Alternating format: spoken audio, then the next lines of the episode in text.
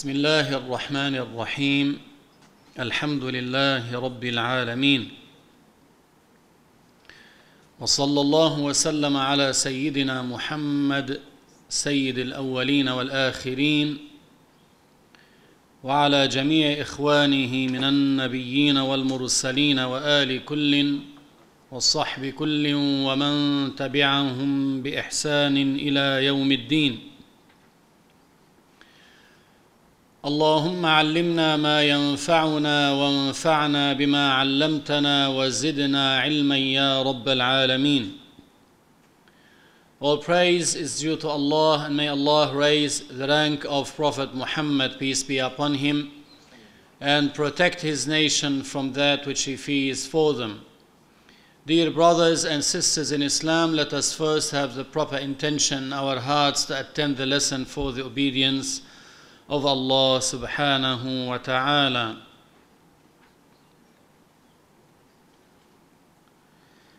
In our previous lesson, we talked about the meaning of Ashhadu an la ilaha illallah, in which we mentioned that the term Ashhad in Arabic carries three meanings.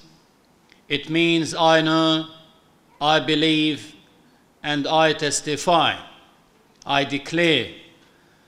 So it's a strong word.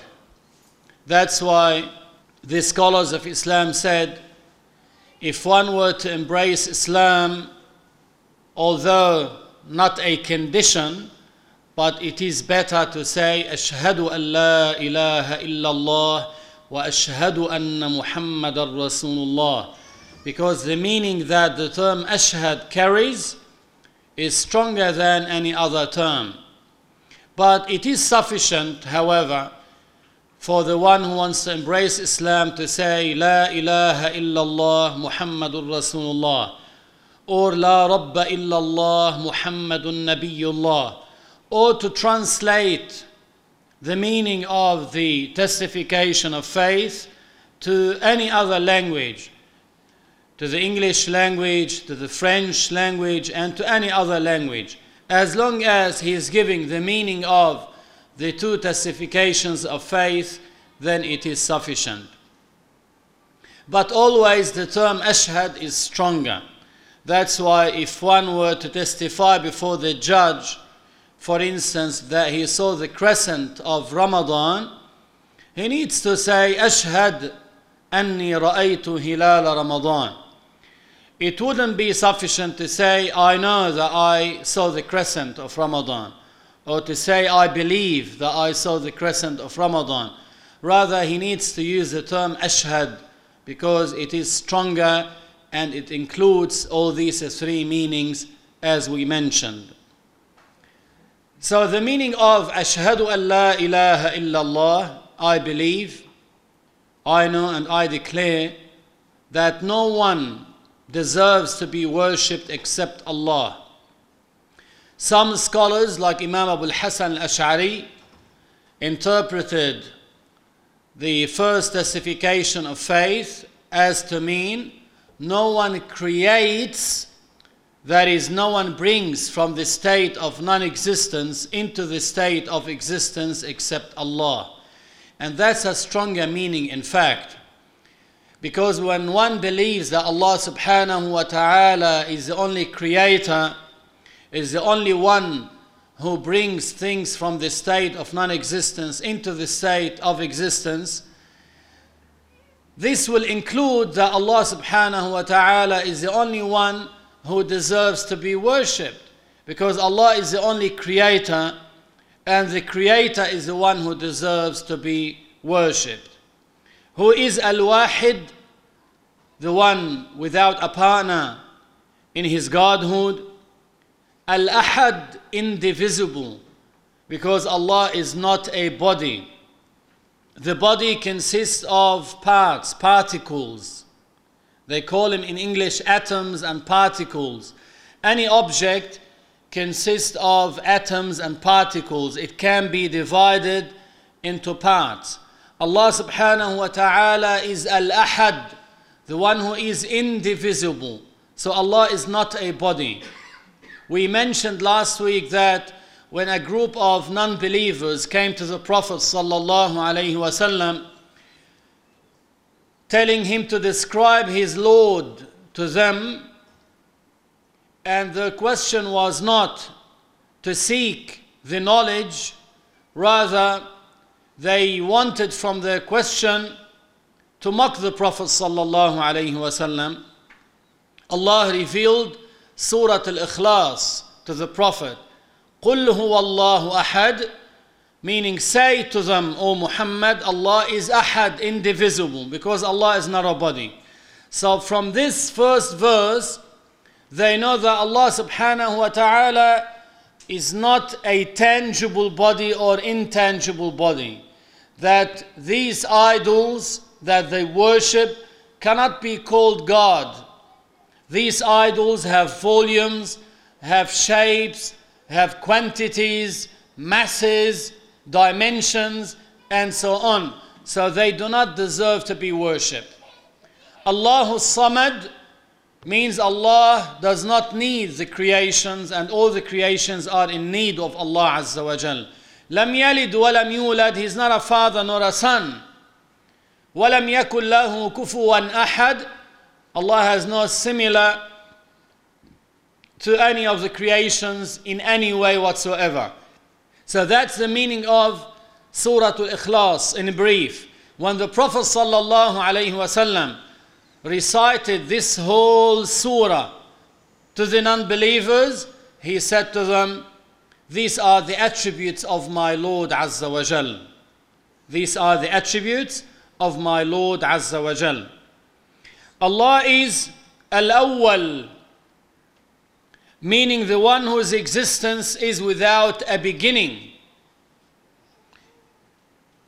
Eternal Al-Qadim, it has the similar meaning, a similar meaning. And it means that Allah subhanahu wa ta'ala is without a beginning. Allah is not subject to time. Time is created by Allah Azza wa Jal. Time lapses on the creations. So from the moment Allah subhanahu wa ta'ala created water, which is the first creation, time was created. And time lapses on water as it lapses on the arsh, because the arsh was created on top of that water which is above the seven skies. And the rest of the creations, they all subject to the factor of time. So we are subject to time. And the proof about this is that every day we see how time affects us. We are getting older and older and older. So time is affecting us. We are getting older every day. 10 years ago, we were not like today. So we are changing. Time lapses on us. We are subject to time. But Allah is the creator of time and Allah is the creator of places. So Allah does not need places and Allah does not need the time as well. This is the meaning of the statement of the scholars like Imam Abu Mansur al-Baghdadi when he said that the creed of Ahl Sunnah wal Jama'ah is that Allah exists without a place and without being subject to time. Because time does not lapse on Allah subhanahu wa ta'ala. So the eternity of Allah Azza wa Jal, here eternity, we are referring to no beginningness. No beginningness. That's what we are referring to. Because eternity can be used in English for no beginning and no end. And many people, when they hear about the term eternity, they think of everlastingness. But it can mean in English no beginningness. And that's the way we are using this term now. So, eternity without a beginning. Allah's existence is eternal. When we say is eternal, it means without a beginning and is everlasting without an end. because Allah subhanahu wa ta'ala is the creator of time and Allah is not subject to time. Allah is Al Hayy, alive. It means that Allah is attributed with eternal and everlasting life. That is not dependent on soul, flesh, blood, ligaments, or bone marrow. If we look at our life, we have a body and soul. Then we have the flesh, we have the bones, we have the veins, the blood runs in our veins. So we have circulation of blood in our body and so on. This is the way we are alive. This is the way we are alive. Allah subhanahu wa ta'ala is alive without being in need of all these things that Allah created for a human being. And listen to this. Always remember to differentiate between the creator and the creation. Do not ever attempt to apply the rules that you apply to the creations to Allah Azza wa Jal because you will end up likening Allah to the creations. And this type of application, as the scholar said, is a devilish application. We do not apply the rules that we apply to the creations to the Creator. Rather, Imam Al Junaid Al Baghdadi, when asked about At Tawheed, what is At Tawheed? When you have the correct belief in Allah Azza wa Jal, in the oneness of Allah Azza wa Jal, he said to differentiate between the eternal, Al Qadim, Allah, and the originated, the created, Al Muhdath. So to differentiate between the creator and the creation. If one knows how to differentiate between the creator and the creations, that means he has the correct belief in Allah subhanahu wa ta'ala. All the attributes that are amongst the attributes of the creations, he wouldn't apply any of them to Allah Azza wa Jal. He knows. Now we are alive with body and soul, with flesh and bones, with veins and blood. But Allah's life is in no way similar to our life. And to make it closer to you, because some people may start thinking about this, it's not necessary. It's not necessary for one or for a thing to be alive to have a soul. It could be alive without a soul. I'll give you an example. When the Prophet ﷺ used to deliver this speech on Friday, he used to lean on a trunk of a dead palm tree. It's a trunk of dead palm tree. He used to lean on it before they made the pulpit for him, al mimbar. When the companions saw this, they asked the Prophet, What about making a pulpit for you, mimbar? The Prophet said, Do it if you want. So they built a pulpit for the Prophet. Sallallahu Alaihi Wasallam. So on Friday, when he wanted to give this speech, he went up and he started giving this speech. The people present in that session heard a sound like a little boy crying and weeping. When they chased the source, they found out that that trunk of a dead palm tree was making that sound, crying like a little baby. So it doesn't have a soul, but Allah subhanahu wa ta'ala created in it life and awareness. Life and awareness and it longed for the Prophet sallallahu alaihi wasallam.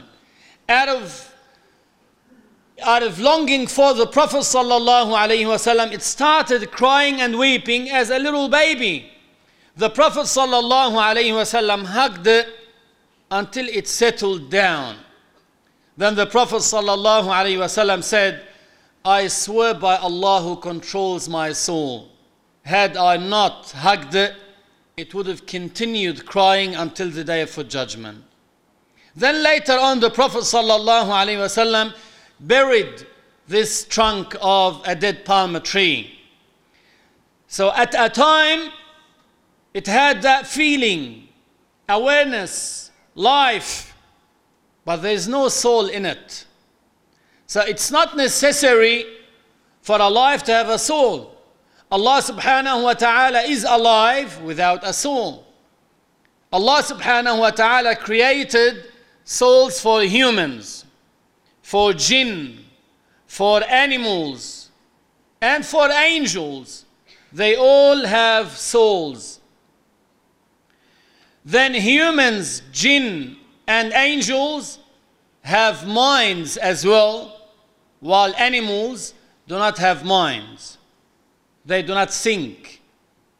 They cannot discriminate between what is right and what is wrong. But the rest can. The rest can. So Allah subhanahu wa ta'ala creates whatever subhanahu wa ta'ala wills. So Allah is alive. Allah subhanahu wa ta'ala is Al Qayyum, the one whose existence does not come to an end.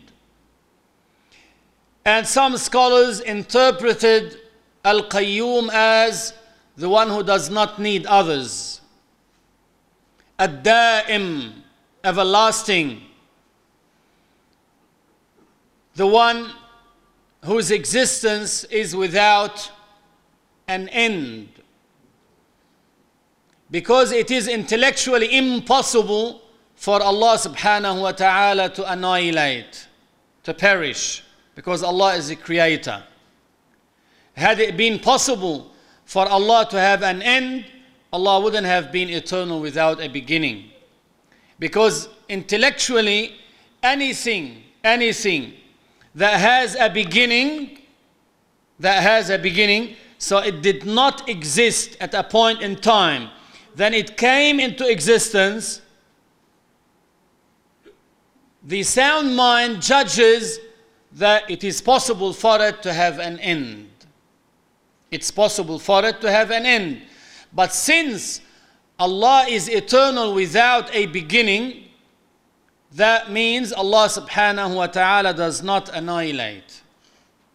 Allah does not perish his existence does not come to an end because Allah subhanahu wa ta'ala is the creator.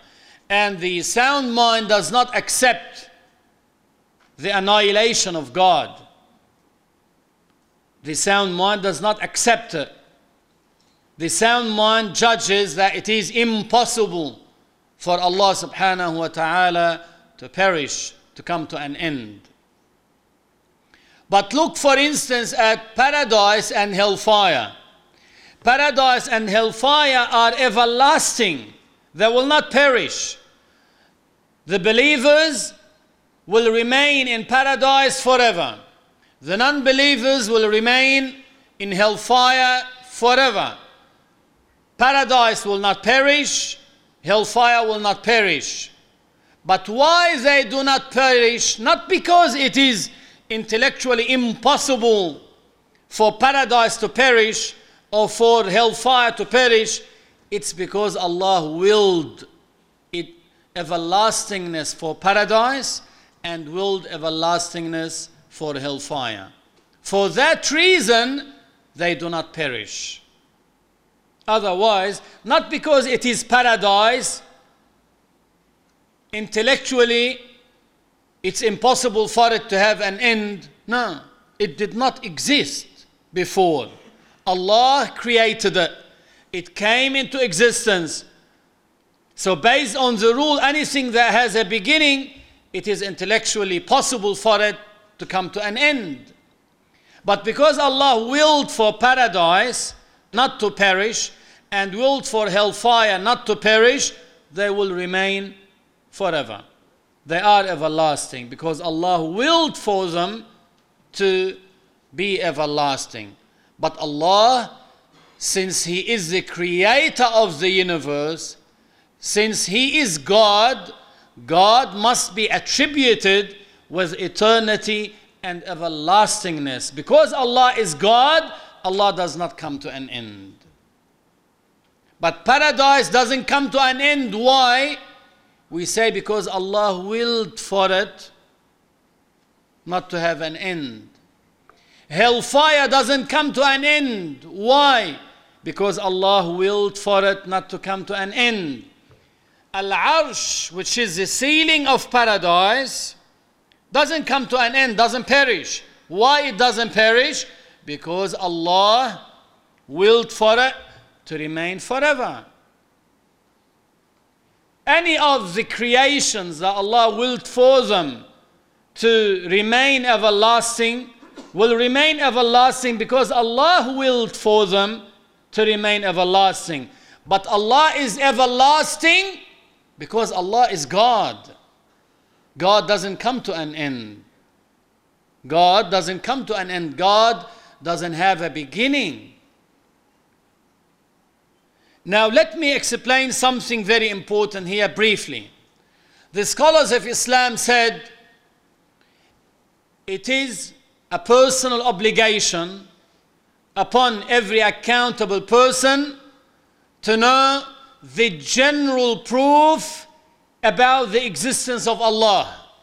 The general proof, which is so simple, such as to say every building needs a builder, every writing needs a writer. So this universe needs a creator for a greater reason. It doesn't come by itself. Or to say, I came into existence after I was in the state of non existence. I did not bring myself into existence. So there must be one, that is God, who brought me into existence because it is intellectually impossible that I created myself. Because that would mean that I existed before myself to create myself, and I came into existence after myself. It would mean that I existed before myself in the assumption that I, I am the creator and that I came after myself in the assumption that I am a creation. So I will be before myself and after myself at the same time, which is intellectually impossible. That's called the general proof. So I would say, so there must be one who brought me into existence who does not resemble me in any way. And the same rule applies to the rest of the creations. When I talk about the trees, when I talk about animals, when I talk about angels, the same rule applies. So that will mean that this universe is in need of a creator. So that's a simple proof about the existence of Allah subhanahu wa ta'ala. It happened in the past, in the 70s, in some Arab countries. The communists were spread around and they were strong at that time. They call them Leninists and Marxists. They followed the ideologies of Lenin and Marx. And they were spreading their beliefs and their ideologies in schools, universities, and the like. And as you know, they were trying to tell people that there is no God. One of them went to a school, it was a primary school. from what I remember, year five. And this teacher, the communist one, wanted to inject his poison in the minds of the students. So he started asking them, Can you see this table? The students said, Yes. He said, So the table exists. Then he said, Can you see the chair? They said, Yes. He said, So the chair exists. Then he said, Can you see this board? They said, Yes. He said, So the board exists. Then he said, Can you see God? And they said, No. Then he said to them, So God does not exist. One of the students in primary, Allah subhanahu wa ta'ala supported him with a skill. He was smart and reacted quickly to the poison of this teacher. And he wasn't scared. He stood up and he said to his friends, Can you see his mind? They said, No. He said, He has no mind. And he had no answer. A little boy was able to silence him. Mind cannot be seen. Mind is not the brain. Many people gets confused between the brain and mind. No, brain is inside the skull. You see this for animals. Mind is an attribute. Is an attribute that Allah subhanahu wa ta'ala created for human beings, for jinn, for angels, and with that attribute, they are able to distinguish between what is right and what is wrong. So it's an attribute, it's not a physical, tangible organ inside our bodies. It's not the brain. The mind is something different. Mind is an attribute, is a quality. Quality for a human being, for angels, for jinn, by which they can differentiate between what is right and what is wrong. Allah said in the Quran, أَمْ لَهُمْ قُلُوبٌ يَعْقِلُونَ بِهَا أَمْ لَهُمْ قُلُوبٌ يَعْقِلُونَ بِهَا The mind has a strong connection with the heart. Has a strong connection with the heart. So it's not that organ inside the skull the mind is an attribute. So, with that simple proof, this little boy was able to prove to that teacher that there must be a creator. In another incident, there was another teacher as well who was teaching this poison to the students. One of the students became extremely upset and angry about this teacher and what he is trying to teach to the students. So when they went to recess, he wrote the name of the teacher on the board and he wrote next to it is donkey. So the name of the teacher is donkey. That teacher is donkey. When they came back from recess, that teacher looked at the board, he saw his name in bold, might be said, and is donkey. So he was very upset. He said, Who wrote this on the board? Everyone was quiet. Who wrote it on the board? Everyone was quiet. Then one student said, If I were to tell you that it came by itself on the board, we came from research, we saw it written like this on the board, would you believe that? He said, No, this is impossible. How could this writing would take place on the board without one of you doing it. Then that student said to him, If you cannot believe that three words could come by themselves without one writing them on the board, how could you believe that this whole universe came by itself without a creator? And he was silenced. Very simple. Very simple. If one doesn't believe and he says to you, everything came by coincidence. And they say, Mother Nature and they believe that nature creates. Nature doesn't create. Nature doesn't create. The nature of fire, meaning the characteristic, the main characteristic for it is to burn. So that's the nature of it. So this is a cause, a reason for burning. We call fire a cause, and when it burns, the burning, that's the result. Allah is the creator of causes and their results. Allah subhanahu wa ta'ala made the, the normal rule system in this universe that when the cause exists, the result exists. But sometimes, sometimes the cause might exist, but the result does not exist. When the non-believers wanted to burn Prophet Ibrahim they ignited a huge fire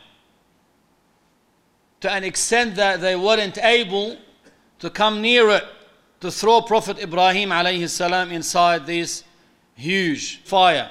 What did they do in the end? They brought the catapult and they threw him inside the fire. It didn't burn him, it didn't burn his clothes. Only the robe that they tied him with was burnt. His body wasn't burned and his clothes weren't burned. So the reason, the cause was there fire for burning, but did not take effect because Allah did not will for it to take effect. Sometimes you might plant a tree in your garden, let us say apple. It's in the same soil, same amount of water, same conditions, same sun on it, same shade on it, everything the same. Then you find an apple that is sour and an apple that is sweet. One is yellow, one is green, one is red from the same tree. So nature doesn't create. The soil did not create that tree with all these differences in colors, in taste, and so on. So nature doesn't create. That shows that the creator is Allah subhanahu wa ta'ala. A pomegranate, one pomegranate. Because a person may start saying to you, yeah, but sometimes not the amount of sun hits this one from this side or that side. One pomegranate, you open it and you see inside the seeds. One of them is red, one of them is yellow, and so on. Not the same, not the same taste in that same pomegranate. So that shows that the nature does not create. The nature doesn't have a will. How would it create? We came into existence after we were in a state of non existence. How did we come into existence? We know for sure that we did not will for ourselves to come into existence. There must be one who willed for us to come into existence, and because of that, we came into existence. And that is Allah subhanahu wa ta'ala. So here we know that nature that doesn't have a will cannot give weight for existence over non existence for what is intellectually possible. Because what is intellectually possible, its existence and non existence is in the same rank. In the same rank. Hundred years ago, none of us was existent. None of us. Now we are existent. So the sound mind accepted our non existence at a time as it accepted our existence at another time. So the sound mind would judge that our existence and non existence are at the same level. when we come into existence, that means there must be one, there must be one who willed for us to be existent. Because on my own did not give that preference to myself to exist over non existence. I know that for sure. So, who gave a preference for my existence over my non existence? Allah. So, I must be in need for the one who gave preference to my existence over my non existence. That's why I came into existence. The same applies to the rest of the elements and the individuals in this world. They came into existence because there is one who willed for them to come into existence. There must be one who willed for them to exist, and that's why they came into existence, and that is Allah subhanahu wa ta'ala. That's the proof that we use to prove that Allah subhanahu wa ta'ala exists in a very simple way. Even a little child, if he's in front of you, and let us say you slap him on his neck, he's gonna look at you and say, Why did you slap me? If you were to say to him, I did not, he will say to you, Don't lie. You're the only one behind me. If you were to say to him, It came by itself, he will laugh at you. A little child wouldn't accept that this little slap would come by itself without someone doing it. So that's why the scholar said you can use this general proof. Every building needs a builder, every writing needs a writer. Every strike needs a striker, and so on. And this whole universe needs a creator, and that is Allah subhanahu wa ta'ala. Imagine you are a tourist guide, and they ask you to tell them about Sydney Harbour Bridge, how it was built. If you were to say to people, people in Sydney were dreaming of having a bridge from this side to that side, this bank to that bank then one day they woke up in the morning and they saw this magnificent bridge built in the way you see it today. What are they going to say to you? They're going to laugh at you. They're going to say, You are telling us that this bridge was built by itself, no engineers, no workers, no constructions, no steel, whatever. It came by itself. They won't believe it.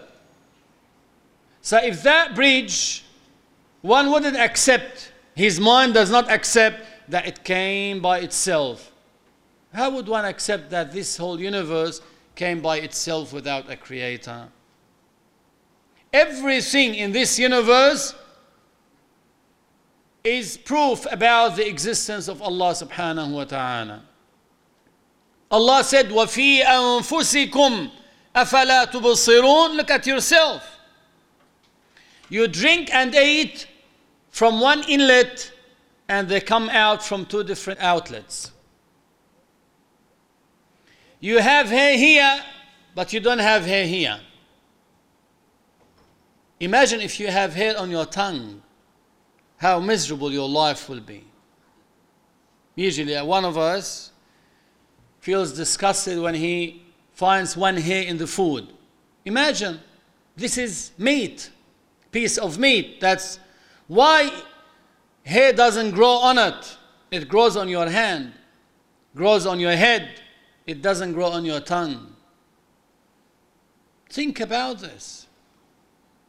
So, if you think about yourself, you will see in yourself many proofs about the existence of Allah subhanahu wa ta'ala.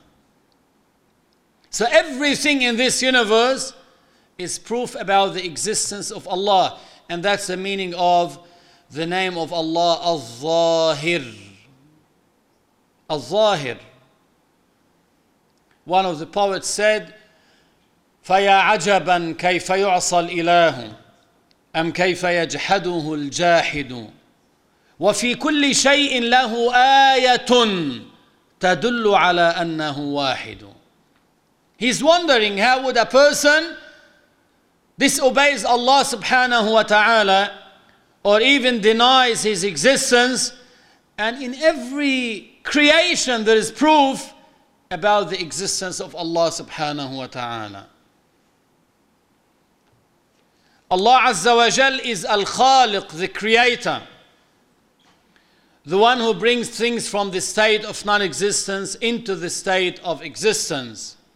In that meaning, only Allah Azza wa Jal is called the creator.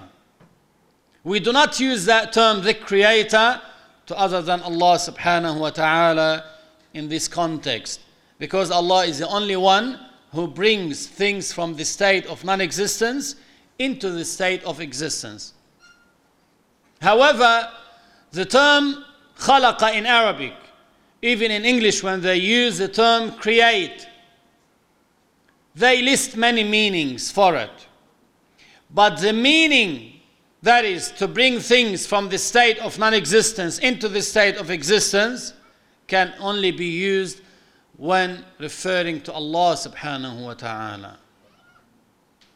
That meaning is only used when referring to Allah Azza wa Jal. In English, they might use that term create to mean make. You know, on computer they say create a file, meaning to make a file. They don't mean to bring it from the state of non existence into the state of existence. They mean to make. So if one is making a car, they might use that term as well to create, meaning to make. But in the context, as in bringing things from the state of non existence into the state of existence, that can only be used when referring to Allah Azza wa Jal. Allah is Ar Raziq, the one who provides his slaves with sustenance, even the worm that is inside the belly of the earth Allah subhanahu wa ta'ala makes sustenance reach that worm inside the belly of the earth. Allah is Al-Alim, knowledgeable. It means that Allah is attributed with eternal and everlasting knowledge that does not change, increase, decrease, or develop like all the attributes of Allah subhanahu wa ta'ala, knowledge is an attribute of Allah. It does not increase or decrease or develop. Allah knows what happened, what's happening, what's going to happen. What is not happening, if it were to happen, how it's going to happen, Allah knows about it. Nothing is hidden from the knowledge of Allah subhanahu wa ta'ala.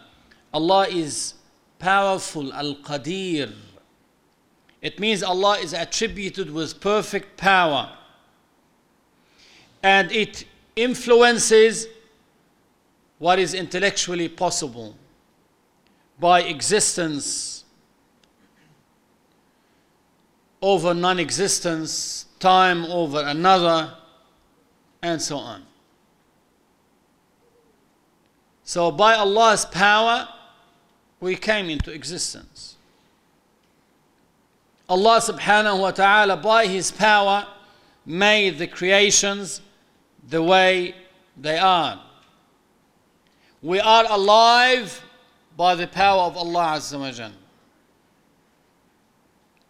And by His power, subhanahu wa ta'ala, Allah makes things stop existing. Just think about this. You are not the one that is making your heart beat. Your heart, if you check your heart rate, whether it is up or down, your heart is beating, but you have nothing to do with it.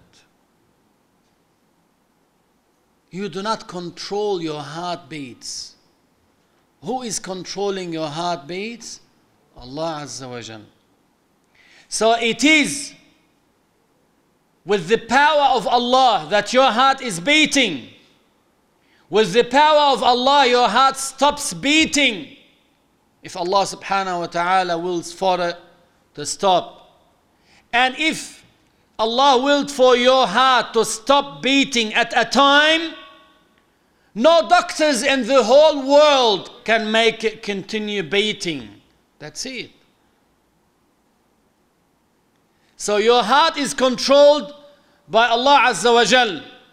That's why the Prophet sallallahu alaihi wasallam, amongst his supplication, he used to say, "Allahumma ya muqallib al-qulub, sarrif qulubana ila ta'atik." Direct our hearts to obey you. The hearts are under the control of Allah subhanahu wa ta'ala.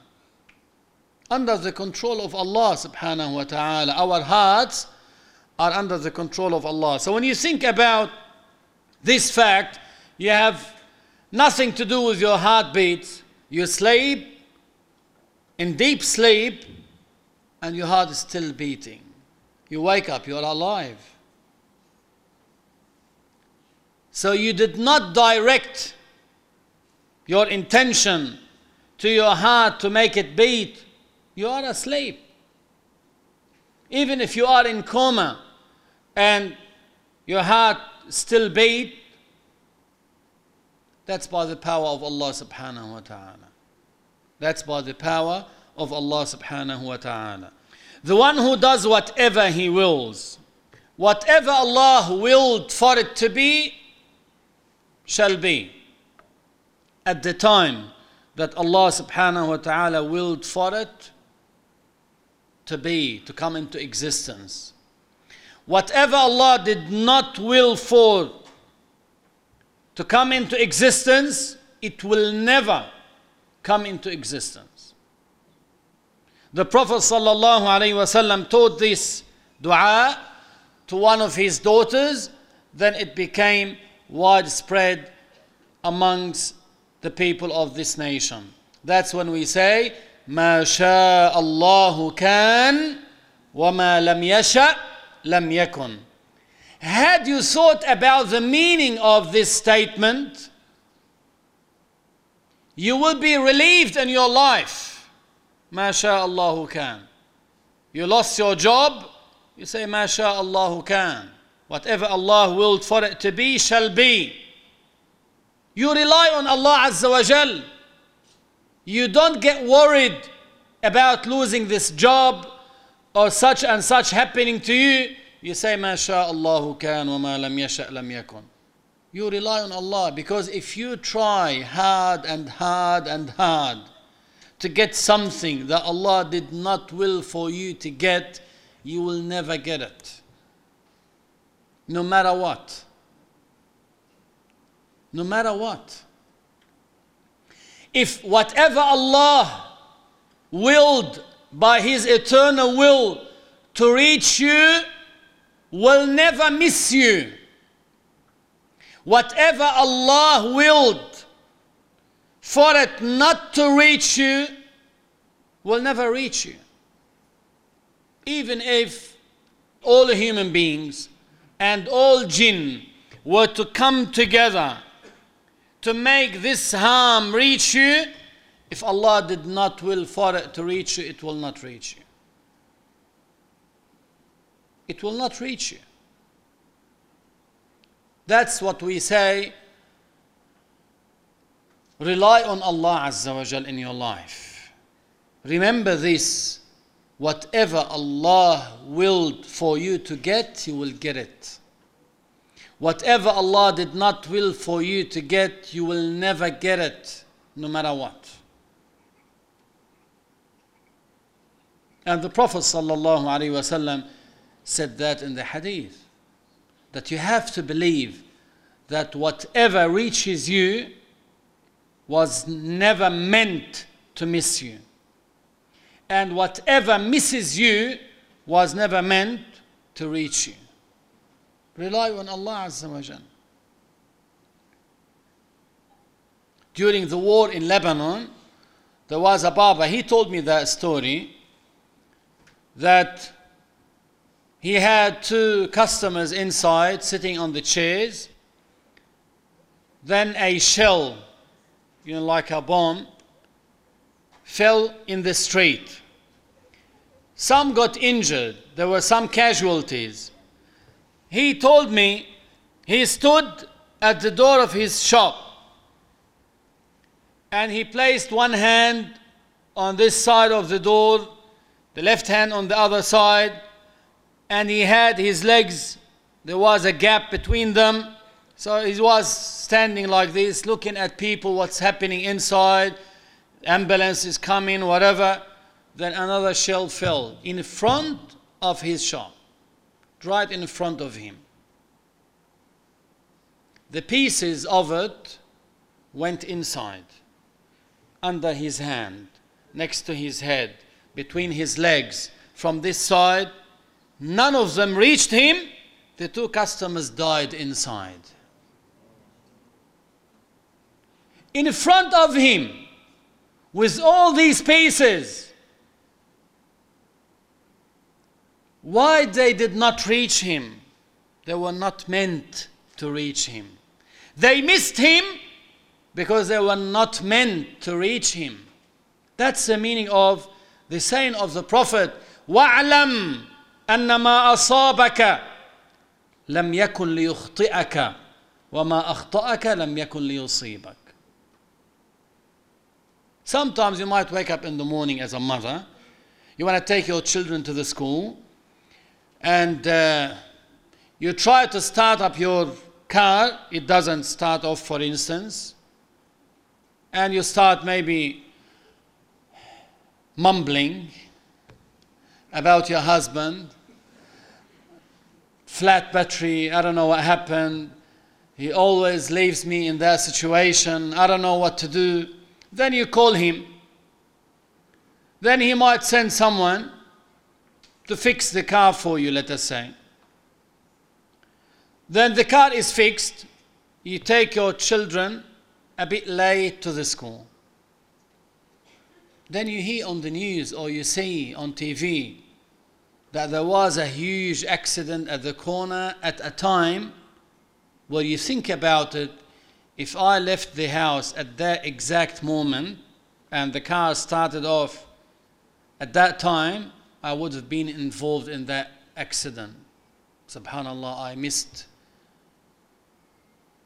I missed the accident. Something happened. How did it happen?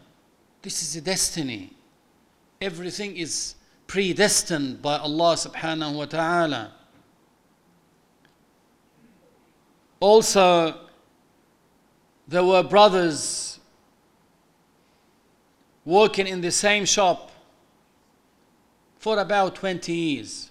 Every day they meet and they walk, they take a route to the shop, to the workshop where they work together for about 20 years. Just imagine this. One day, one of them said, I want to take another route. They said, Why? That's further from this route. This is the shortest. He said, No, I want to go that way. He chose to go that way. As he went that way, he was hit by a car and he died. So he went to his destiny, to his fate, to what Allah subhanahu wa ta'ala willed for him.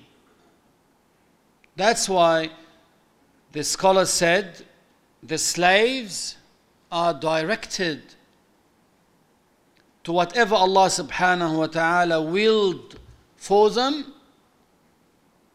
without them being compelled and without them having a will independent of Allah's will. So we don't have a will that is independent of Allah's will, and we are not compelled at the same time. We have a will that is under the will of Allah subhanahu wa ta'ala. That's what the scholars said. Allah said in the Quran, وما تشاءون إلا أن يشاء الله وما تشاءون Allah confirmed that we have a will. So we're not compelled. We're not like the table. You move it from one place to another, it doesn't have any will. Now we have a will. وما تشاءون إلا أن يشاء الله So in the first part of the ayah, Allah confirmed the will to the slaves. In the other part of the ayah, Allah confirmed that our will is under the will of Allah Azza wa Jal. That's why we say every day to each other when we talk, I'll do this insha'Allah. Why you say insha'Allah? Because if Allah did not will for you to do it, you will never be able to.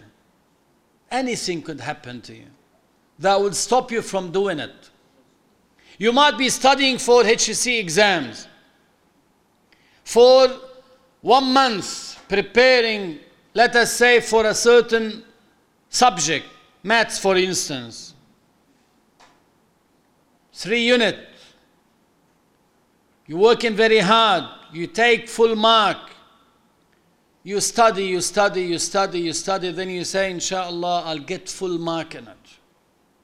Then on that night before the exam, you study at night until you get tired. Then you say, I'll have a nap. Then I wake up, get ready, revise more, then go to do the test. Then you might sleep deeply. Then you wake up very late, you take zero. You've been preparing for it for a month you study the whole night, then you sleep and you miss that exam and you take zero in it. How did that happen? Allah did not will for you to do it. Sometimes you take with all the means, but you won't be able to achieve what you are looking for. That's when you find yourself you can feel the weakness in you when you take with all the means to achieve something, but you won't be able to achieve it. That's when you know that we rely on Allah subhanahu wa ta'ala in every movement. In every movement, we rely on Allah azza wa jal. So this statement is very, very important for us to keep in our minds. ما شاء الله كان وما لم يشأ لم يكن. Whatever Allah willed for it to be shall be. And whatever Allah did not will for it to be shall never be. Rely on Allah Azza wa Jal. Have a peace of mind. Relax. Work for the hereafter. Don't worry. Sustenance will come to you. Sustenance will come to you. So, why a person would be very worried, anxious about getting his sustenance? And trust me, it will come to you. It's predestined. What you're going to get in this life, it's predestined. Will come to you in any way. So rely on Allah subhanahu wa ta'ala. Take with the means, go look for work, work very hard, but remember, that whatever sustenance is meant to reach you will reach you. So always rely on Allah Azza wa Jal. Don't fear poverty. Sustenance will come to you. Obey Allah Azza wa Jal and don't worry about the worldly matters. We ask Allah subhanahu wa ta'ala to keep us steadfast on His obedience and to make us die amongst the righteous Muslims. Ameen. And Allah knows best. We say La ilaha illallah three times.